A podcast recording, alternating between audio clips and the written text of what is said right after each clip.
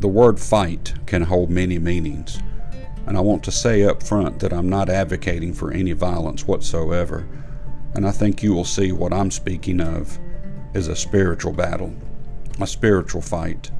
But the word fight means to contend in battle or physical combat. That's happened in our past with our wars. But it also means to put forth a determined effort.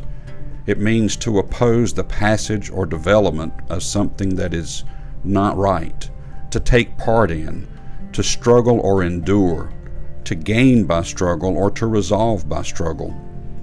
And if we apply that to our spiritual life, we have a spiritual battle before us. What is worth contending for? What is worth fighting for? I believe our families are worth fighting for. I believe our freedoms in this United States have been worth fighting for.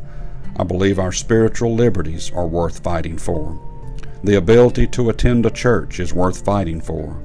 The ability to hold God's Word in my hand and preach it and teach it and share it is worth fighting for.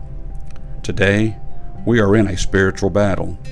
Spiritual warfare has been declared by the wicked one, and he's using many things in his favor to fight against the Christian and to fight against the church.